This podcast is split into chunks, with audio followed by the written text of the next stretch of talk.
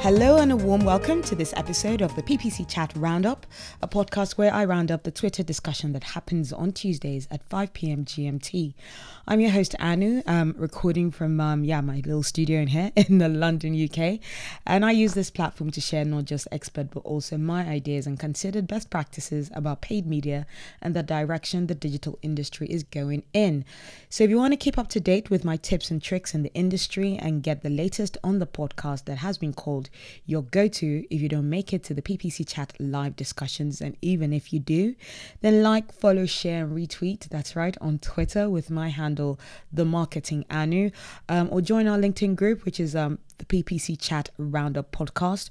Um, or if you're on Instagram, check us out on um, at PPC Chat underscore Roundup to get quotes and snippets and more recently reels of um, some random things I do.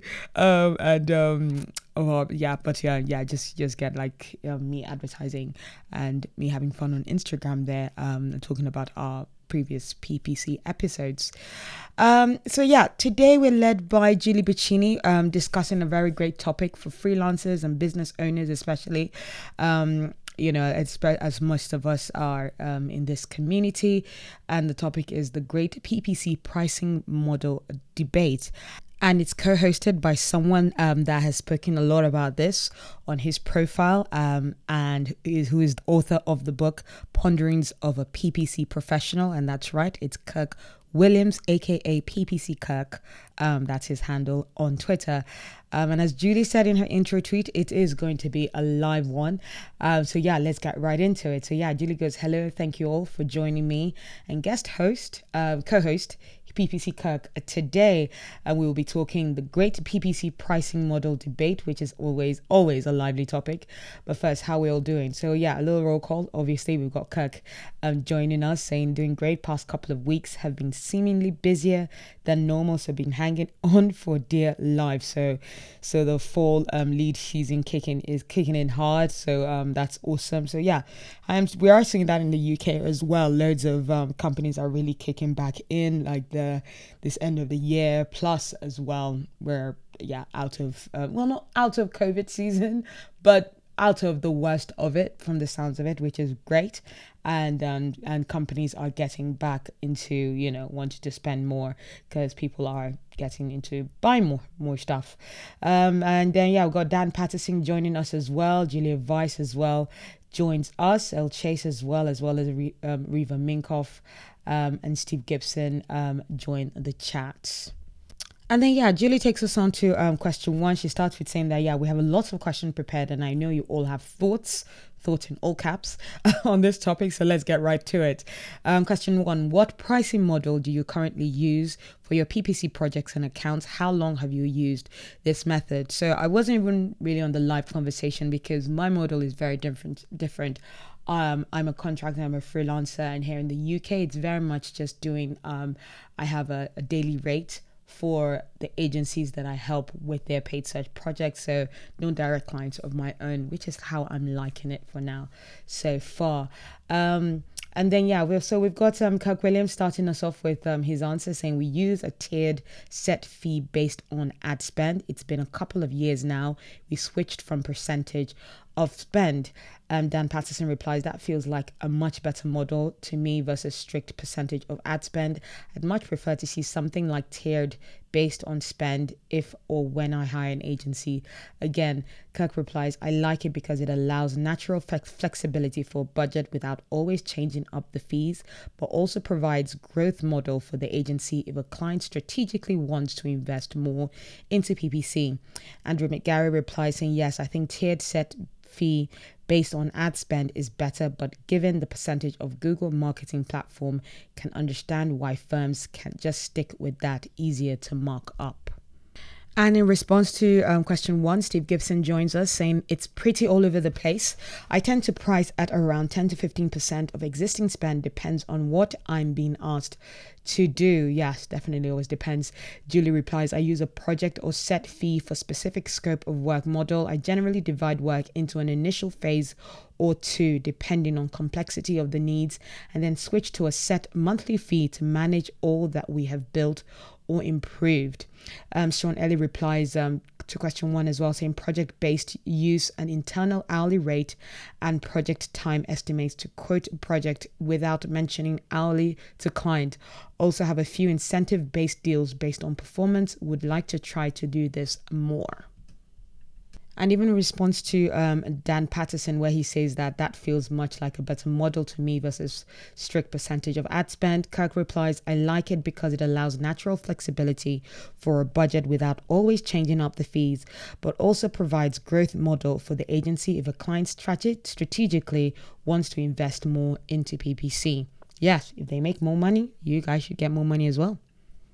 And in response to question one, we've got Sam going, we tend to use a scoped fee model, usually with a couple tiers. For some clients or clients with dynamic needs, creative PPC web services will use a project basis or an hourly basis. And then we go on to question two, and Julie asks, have you used different pricing models either over time or by client or project? What made you change your model or use a different model for that project or client. Um, but before we get into that, um, Julia Weiss replies saying, um, in replies to question one, saying, as a spoiled omni-channel brat, she's called herself that several times. we look at total spend and preferred channels and price from there. We have some retainer partners and some hourly, and it depends on their needs, bespoke or begone. Um, Kirk Williams replies to question two, saying, You name it, we've tried it. well, I'm constantly tweaking to try to find what works best for us and the client as well. If it works well for the client, it's easier to sell, by the way. I'd imagine so. Steve Gibson replies to question two, saying, I used to use an estimated hours um, by hourly rate model, but in my opinion, it leads to a PPC management as an expense as an expense mindset, which isn't good for the client and wasn't good for me. Julie replies to question two as well, saying, I have pretty much always used this model. I started it when I was doing websites and have carried it into PPC. I have issues with percentage of spend, which I will get into on those questions. Clients also like to know what to expect on their invoices. I've found, yeah, they definitely want to know. And um, Dan replies, yes, consistency is great for the CFOs. Yeah, so that they can plan for the year so they don't like bespoke and things changing based on um yeah increases in volumes and things like that and then we have um, Dwayne Brown replying to question one, saying we have a mixed model with 10% of ad spend and then a monthly strategy fee. Clients only value what they pay for, and we don't want clients who don't value time invested into business strategy thinking, which is a different, which is different from PPC strategy. That's a very good one. Um, even he continues, if we get, if we're getting hired for training, workshop, consulting, or a one-off ad account audit, we priced it, we price it as a project rate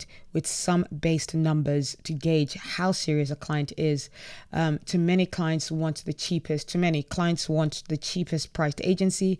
We're a business too and need to have profits. Kirk replies, I like this idea a lot. How do you calculate the strategy fee? Does it flex with communication changes?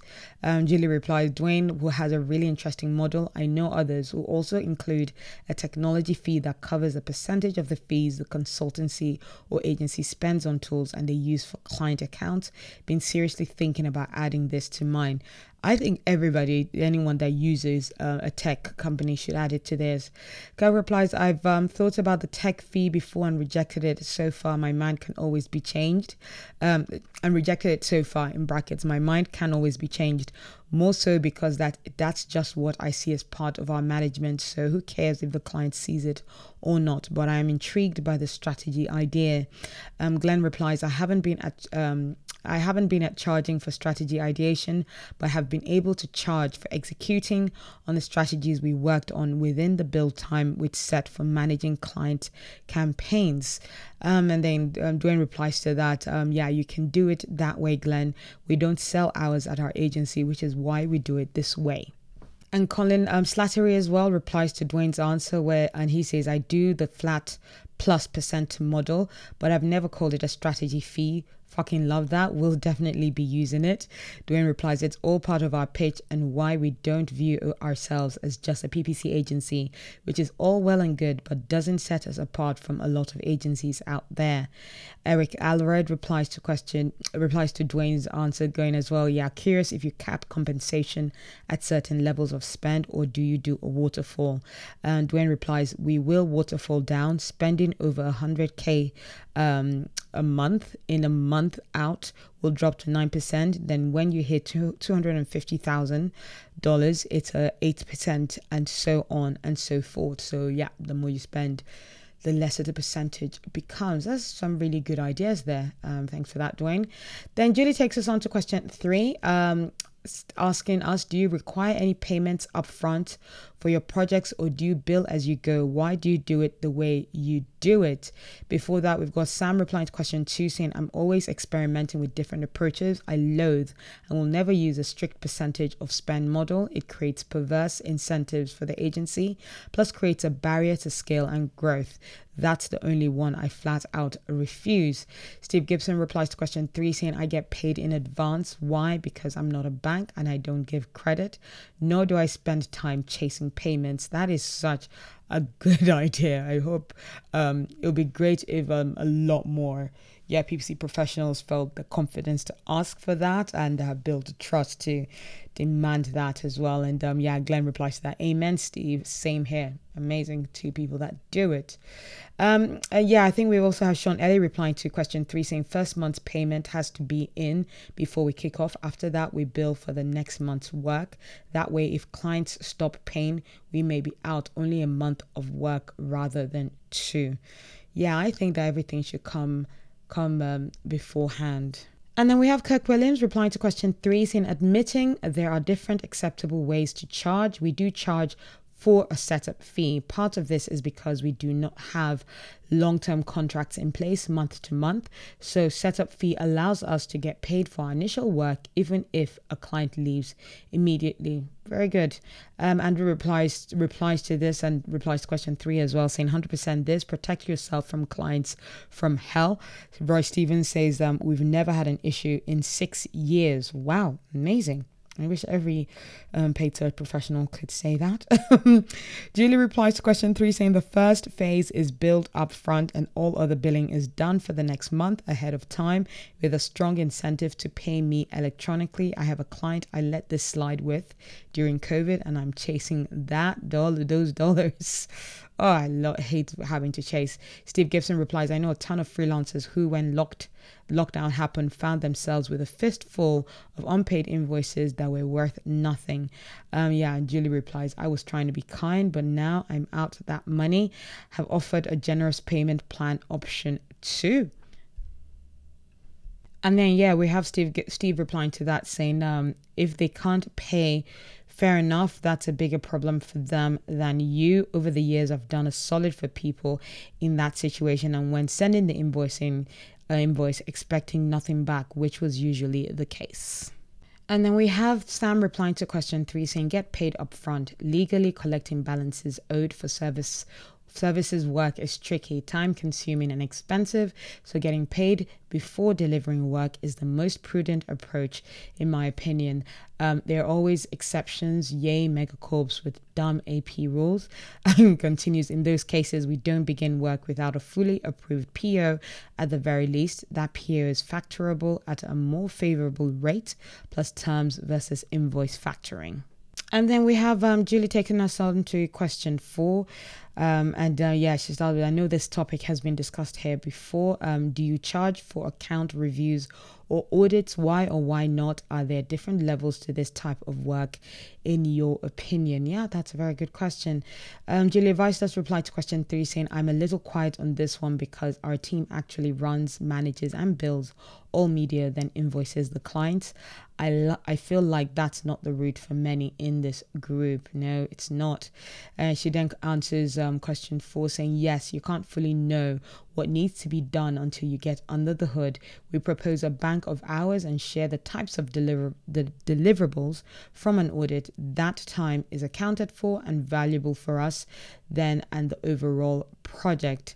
Um, and then yeah, Julia Weiss, um, Kirk Williams replies to Julia Weiss's answer to question three, and when where she's like, I'm a little bit quiet on this one, and um, yeah, the team runs, manages, and builds all media. Kirk replies, I know you're right. I think most of us small agencies or freelancers tend to avoid billing for media as well as fees a ton of risk.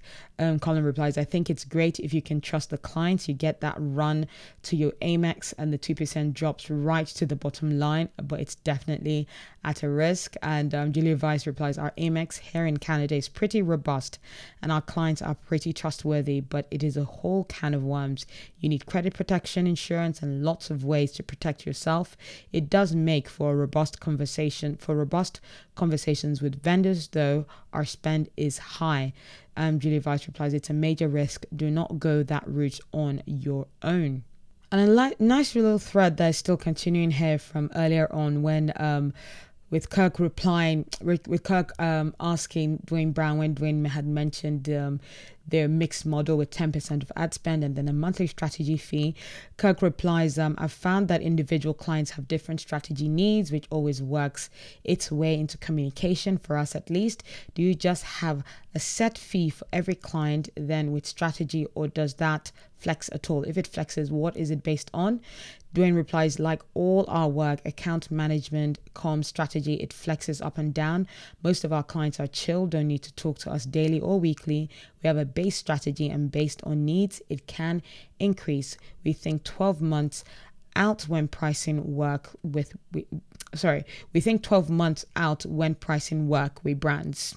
And then Kirk replies to that, nice, thanks for sharing. I love all the different ways smart people think about this stuff. I need to keep pondering on that because, like you say, I really like the idea of calling out strategy as, its own value. And then we have Kirk Williams replying to question four saying, This depends. We charge for audits. We do offer an account analysis during our sales process that is more strategic and big picture. Basically, we ask how we can sell a client on our plan without giving it away. Um, Julia Piccini replies question four saying, I charge for an audit. If the client wants it as a separate piece, then definitely. Otherwise, it is part of my first phase because I need to know what is going on in the accounts. I do look at accounts as part of the proposal or sales process, but um, and then she continues, I'm not producing a full report like I would for an actual audit, nor am I going um, am I going as deep as I would.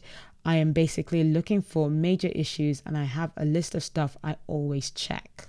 Then we have Sean Ellie replying to question four saying, No, I view the audit is as much for us as it is for them. Is there opportunity? What strategy shifts can be made? Are they leaving an agency with a solid account? Why? I also don't go too crazy on audit since I don't charge. Interesting.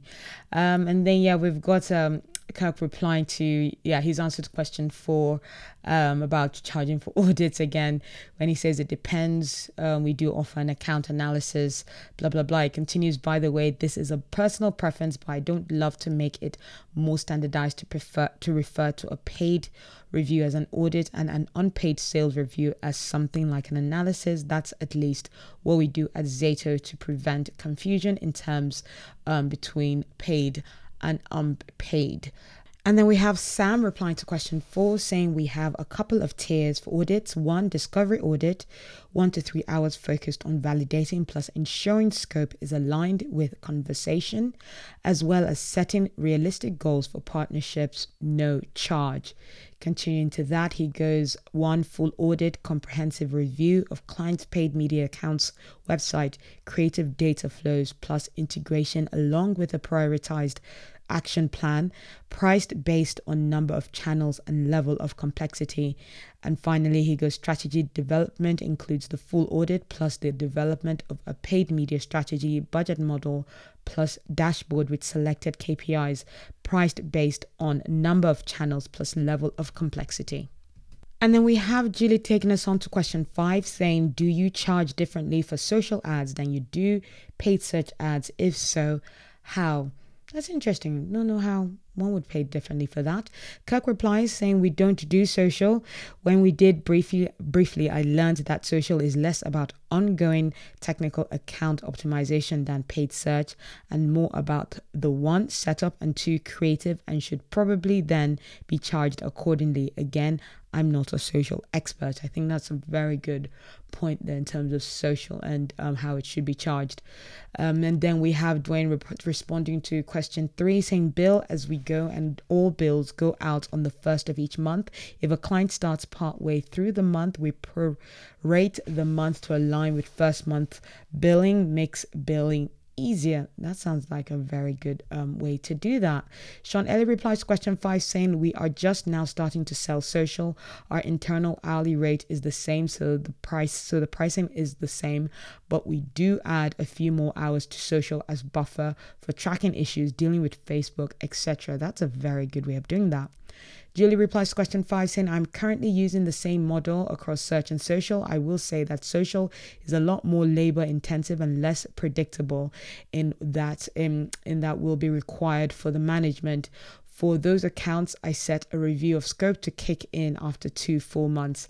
I think Julie should take um, Sean's advice where um, they do an extra extra they, they charge a bit more because of tracking issues and just dealing with Facebook in general. And Kirk then um, answers, gives in a, a, little question in here saying, I'm curious for those managing social ads. Are you doing creative yourself or is that client's responsibility? If yours, do you charge separately for management and creative or one monthly fee? Julia Weiss replies to that we get creative from the client or their creative firm, just media management on our side. Julie replies, I don't make a creative um, assets for clients, but managing creative on social is way more time consuming than on search every single time. Cause yeah, with Facebook, I am I actually don't even think you need you need to do a lot more than text ads, which paid search is pretty much just text ads, um, a lot of the time. Um, and then we have Ryan Benyon replying to that as well, saying consult on creatives and best practices, but I promise they don't want me doing their creatives unless they're cool with Canvas style creative. I do an initial creative audit and charge for that. Corey Hank replies, Hello, Corey, it's been a while. A mix of both. We agency are more of the insight or strategy. The actual creation or development usually lands on the client side. Gordon Campbell replies, mixture of both. If the client doesn't have budget for new creative, we will normally make simple modifications to images they already have to make them work better on social. Jonathan Berthold replies Back at my last agency, we managed it for clients. They would send us assets and we'd spin up variations plus custom design assets. In other cases, we would get creatives creatives from the client, but most of them their time they were um, either lacking or unpolished. Jonathan replies, continue saying, My teams have always been able to use Canva or Lumen 5 to test new concepts or assets and then use the date data to request similar assets from the clients. Catherine Romero replies, We work with brands who have a whole lot of brand guidelines, so we get creative from them. Beautiful creative, but the downside, it's too commercial and too high production quality that it screams ad and bonks in performance. Oh, wow. Talib Kabara replies, I totally relate to this. Kevin Lord Barry replies, We do it all from scratch, included in the monthly fee. And then Julia Weiss replies to question five, saying, as usual, it depends. Facebook can take way too long, but it might have more activity than search. This is where retainers can be super helpful. Let us do the best thing for this campaign. Um, and then Julie replies, ah, yes, sweet, sweet retainer work. Um, Sam replies saying, we use the same model, though the compensation levels are different across search versus social. Um, and then, yeah, we've got Julie taking us on to question six, saying, let's discuss the most common pricing models individually. Method, hourly bills, pros, cons, and when or if and how it works best. Replying to that, we've got Julia Weiss going pro transparency, understanding of how long things take, easier to prioritize tasks. Cons, time consuming, lots of admin hours in estimates, and then monitoring hours spent encourages nickel and dime thinking. And yeah, and just spending the time, even if it's on things that are not going to actually deliver anything. Kirk replies, I'll poke a hole into the word transparency only because I think clients assume this too easily of hourly. A dishonest person can lie about their hours or mess with time recording software just as simple as they can game another pricing solution. Very true.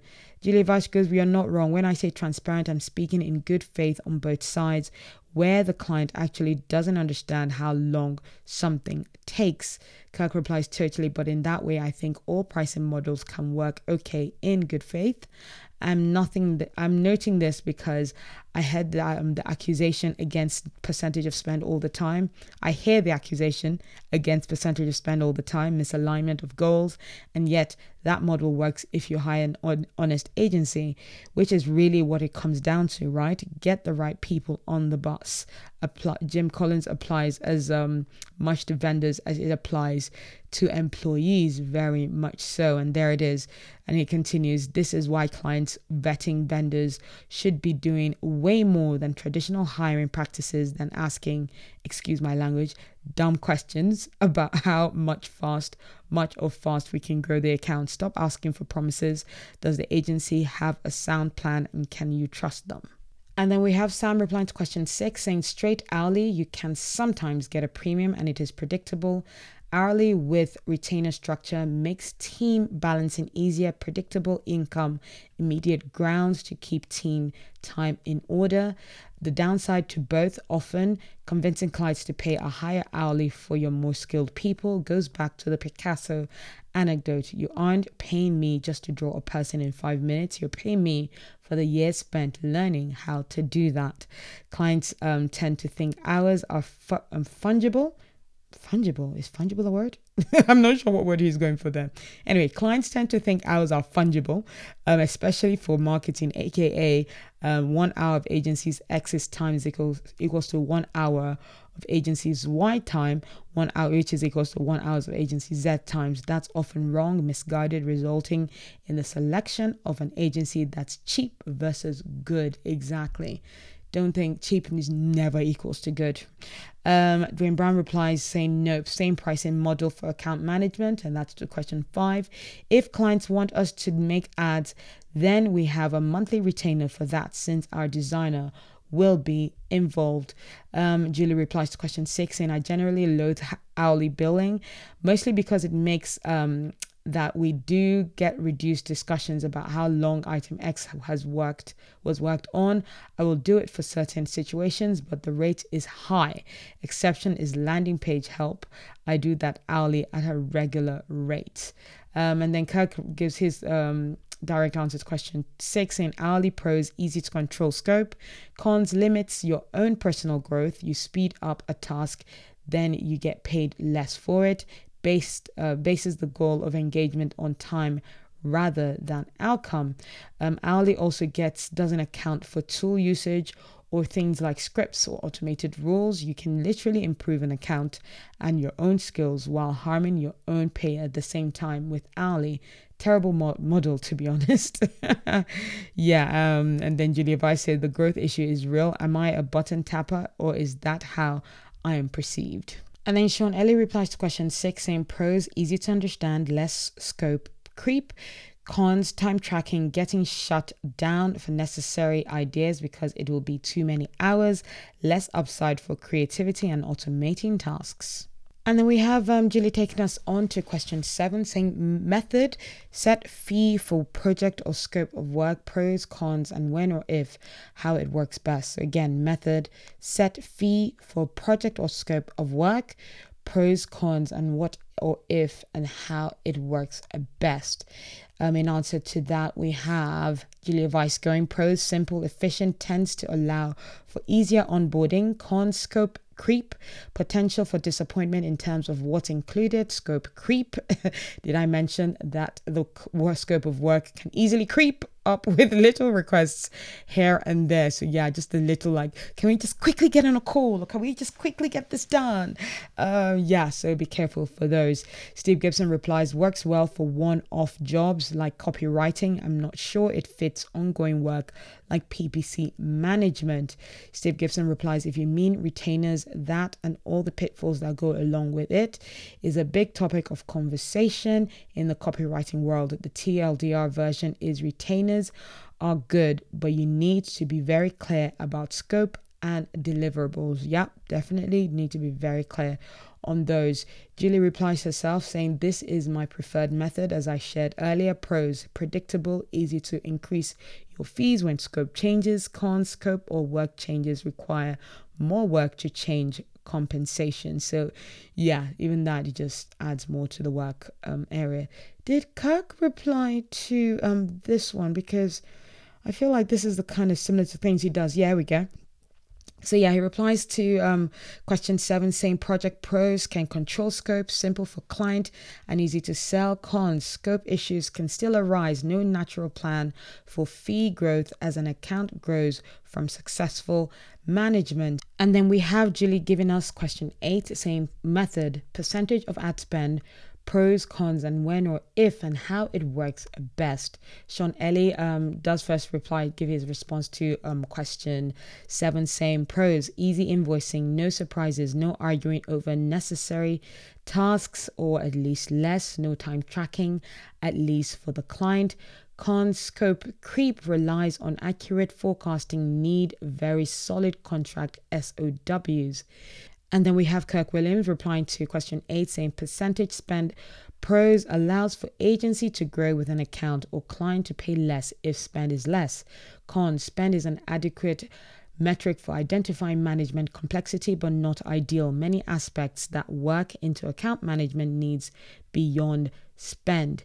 Continuing, he goes, By the way, I'd like to address the oft brought up attack that percentage spend creates agency misalignment. I disagree with this, though I understand the concern since the client still maintains control of the actual budget. And then we have Julie answering as well, saying, I find percentage of spend to be problematic for a few reasons. One, it puts agency and client interests out of total alignment. I get paid more if you spend more.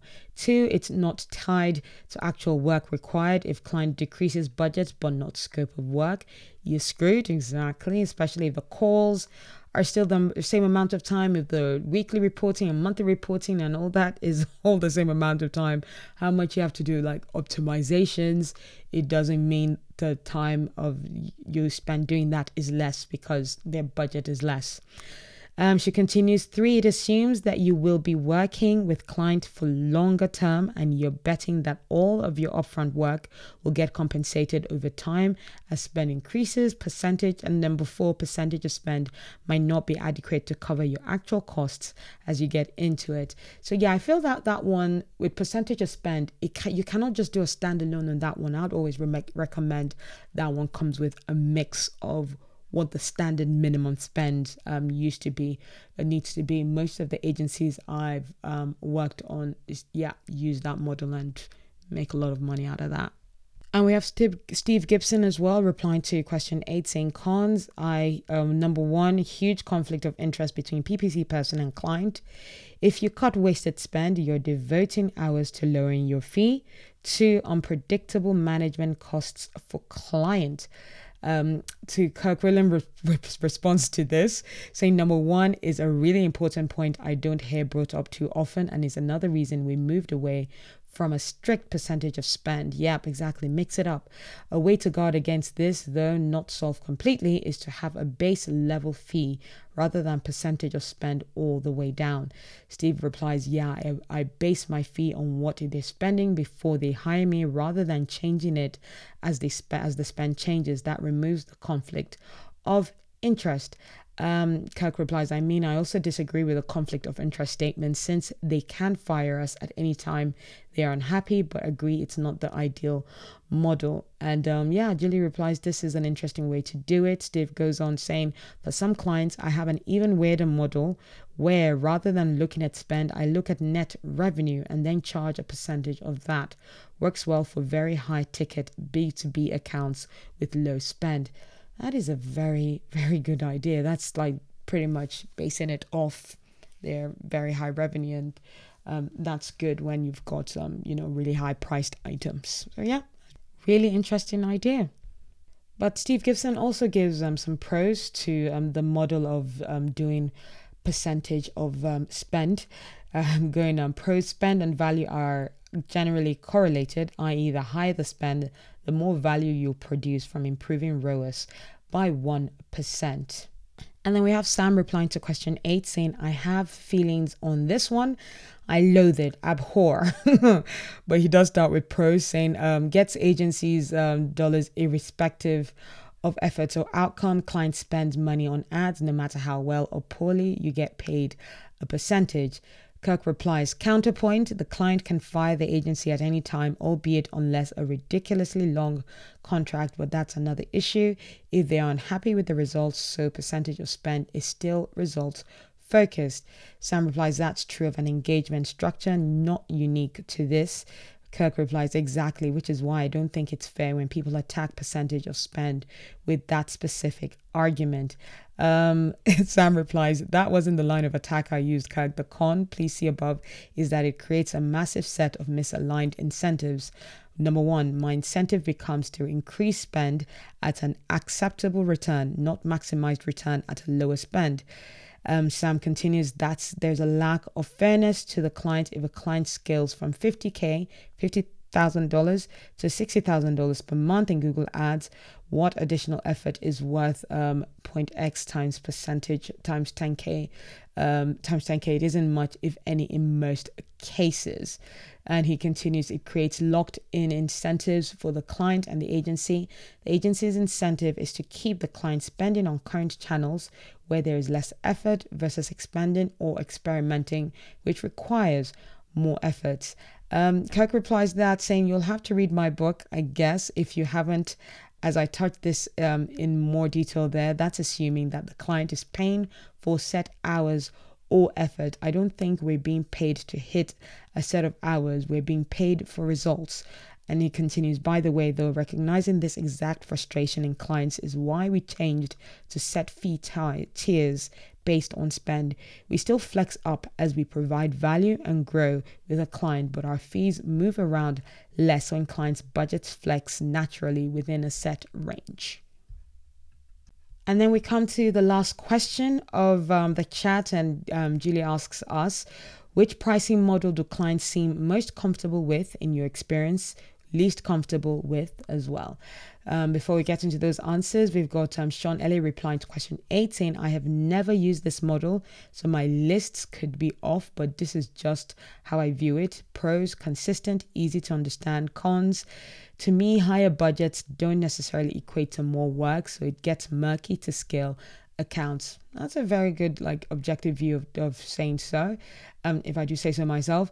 Um, Julie replies saying kind of what I was saying too. If clients is doubling or tripling their budget, but you're managing the same scope of accounts and campaigns, how does it make sense that your fees should automatically go up because spend does?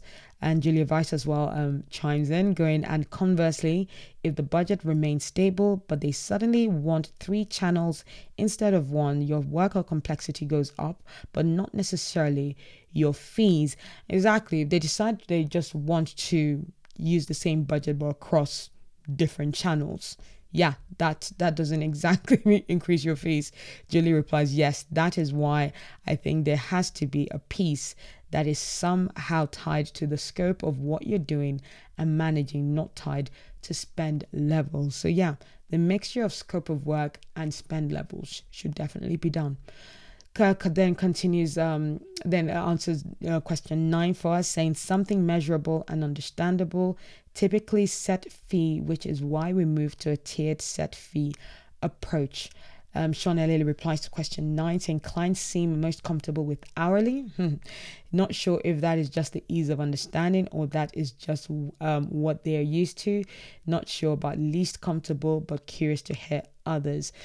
Yeah, I can imagine how they'd see it for hourly. Hourly more comfortable. I think when you're talking with uh, working with freelancers or contractors, maybe when you're talking on project by project basis, it really shouldn't be like that. Julie then um, goes on to um, answer question nine as well, saying clients would love straight hourly with a defined cap on hours in a given month. I think. Yeah, I feel so too. My project or scope based methods has been well received. Have not done percentage of spend. Oh, lucky for her. And then we have Reva Minkoff replying to question nine saying monthly flat fees tend to work the best for everyone, but companies also like to go with what they've used before. So if they were on percentage media, they're often most comfortable there. So yeah, that is probably I feel what clients would um, come with. They're like, this is what we've been using before, and that's probably what they're going to be happiest with. Um, and on that note, that kind brings us to the end of our chat um, this week. Um, yeah, I didn't realize it'd be such a lively one. Well, Julie did warn us about that one. Um, and yeah, quite in depth uh, things to talk about and varied um, pricing models that you can talk um, that you can, we we've gone into and have different opinions about. Um, I wonder what your thoughts about um, are on that one. Um, what are you using? Do you agree with it? Do you disagree with some of the answers that we're given, especially from the co-host Kirk Williams, or from Julie or Julia, and or from our other experts? Um, we'd love to hear um, from you about that. Um, if it's not going to be on on this medium, um, yeah, please continue this chat with us um, on Thursday, even at five o'clock, where we'll be doing a Twitter Spaces chat uh, that Julie will be hosting herself. So yeah, come join us and share your thoughts about pricing and whether we've um, yeah misinformed anyone in any way. Um, but yeah, if you have any feedback um, about the podcast or any corrections on some of the things that have been shared, do get in touch with me on Twitter. My DMs are always open. Just check me out on at the marketing anu or on LinkedIn. Um, we have the PPC Chat Roundup podcast group on there. and We'd love for you to join um, and for you to share your thoughts and um, yeah, give and hear some of some of our updates. My favorite one that has come out today, which I'm doing a talk about, is about ads and the fact that responsive search ads will be the only search ad types um, that can be created from June 30th, 2022. So you have less than a year to get used to responsive search ads because expand uh, expanded text ads will be sunsetted and you will not be able to create new ones of those anymore. So yeah, Google has been attacking, I feel, us through keywords and other keyword changes. They've decided to switch things up and and, and start um, changing things when it comes to ad copy now. So yeah, that's that's a very interesting take. Um, but yeah, we're, we're going to be sharing that update in our group, and um, I'd love to hear your thoughts on that on there. So join us on there. Let's have a chat about whether you're frustrated about that, whether you're happy about that. Um, so yeah we'll leave that uh, leave that there. Finally remember for your campaigns and businesses to glide smoothly there's a lot of hard work needed beneath the surface. So keep your swans kicking. Bye and speak to you next week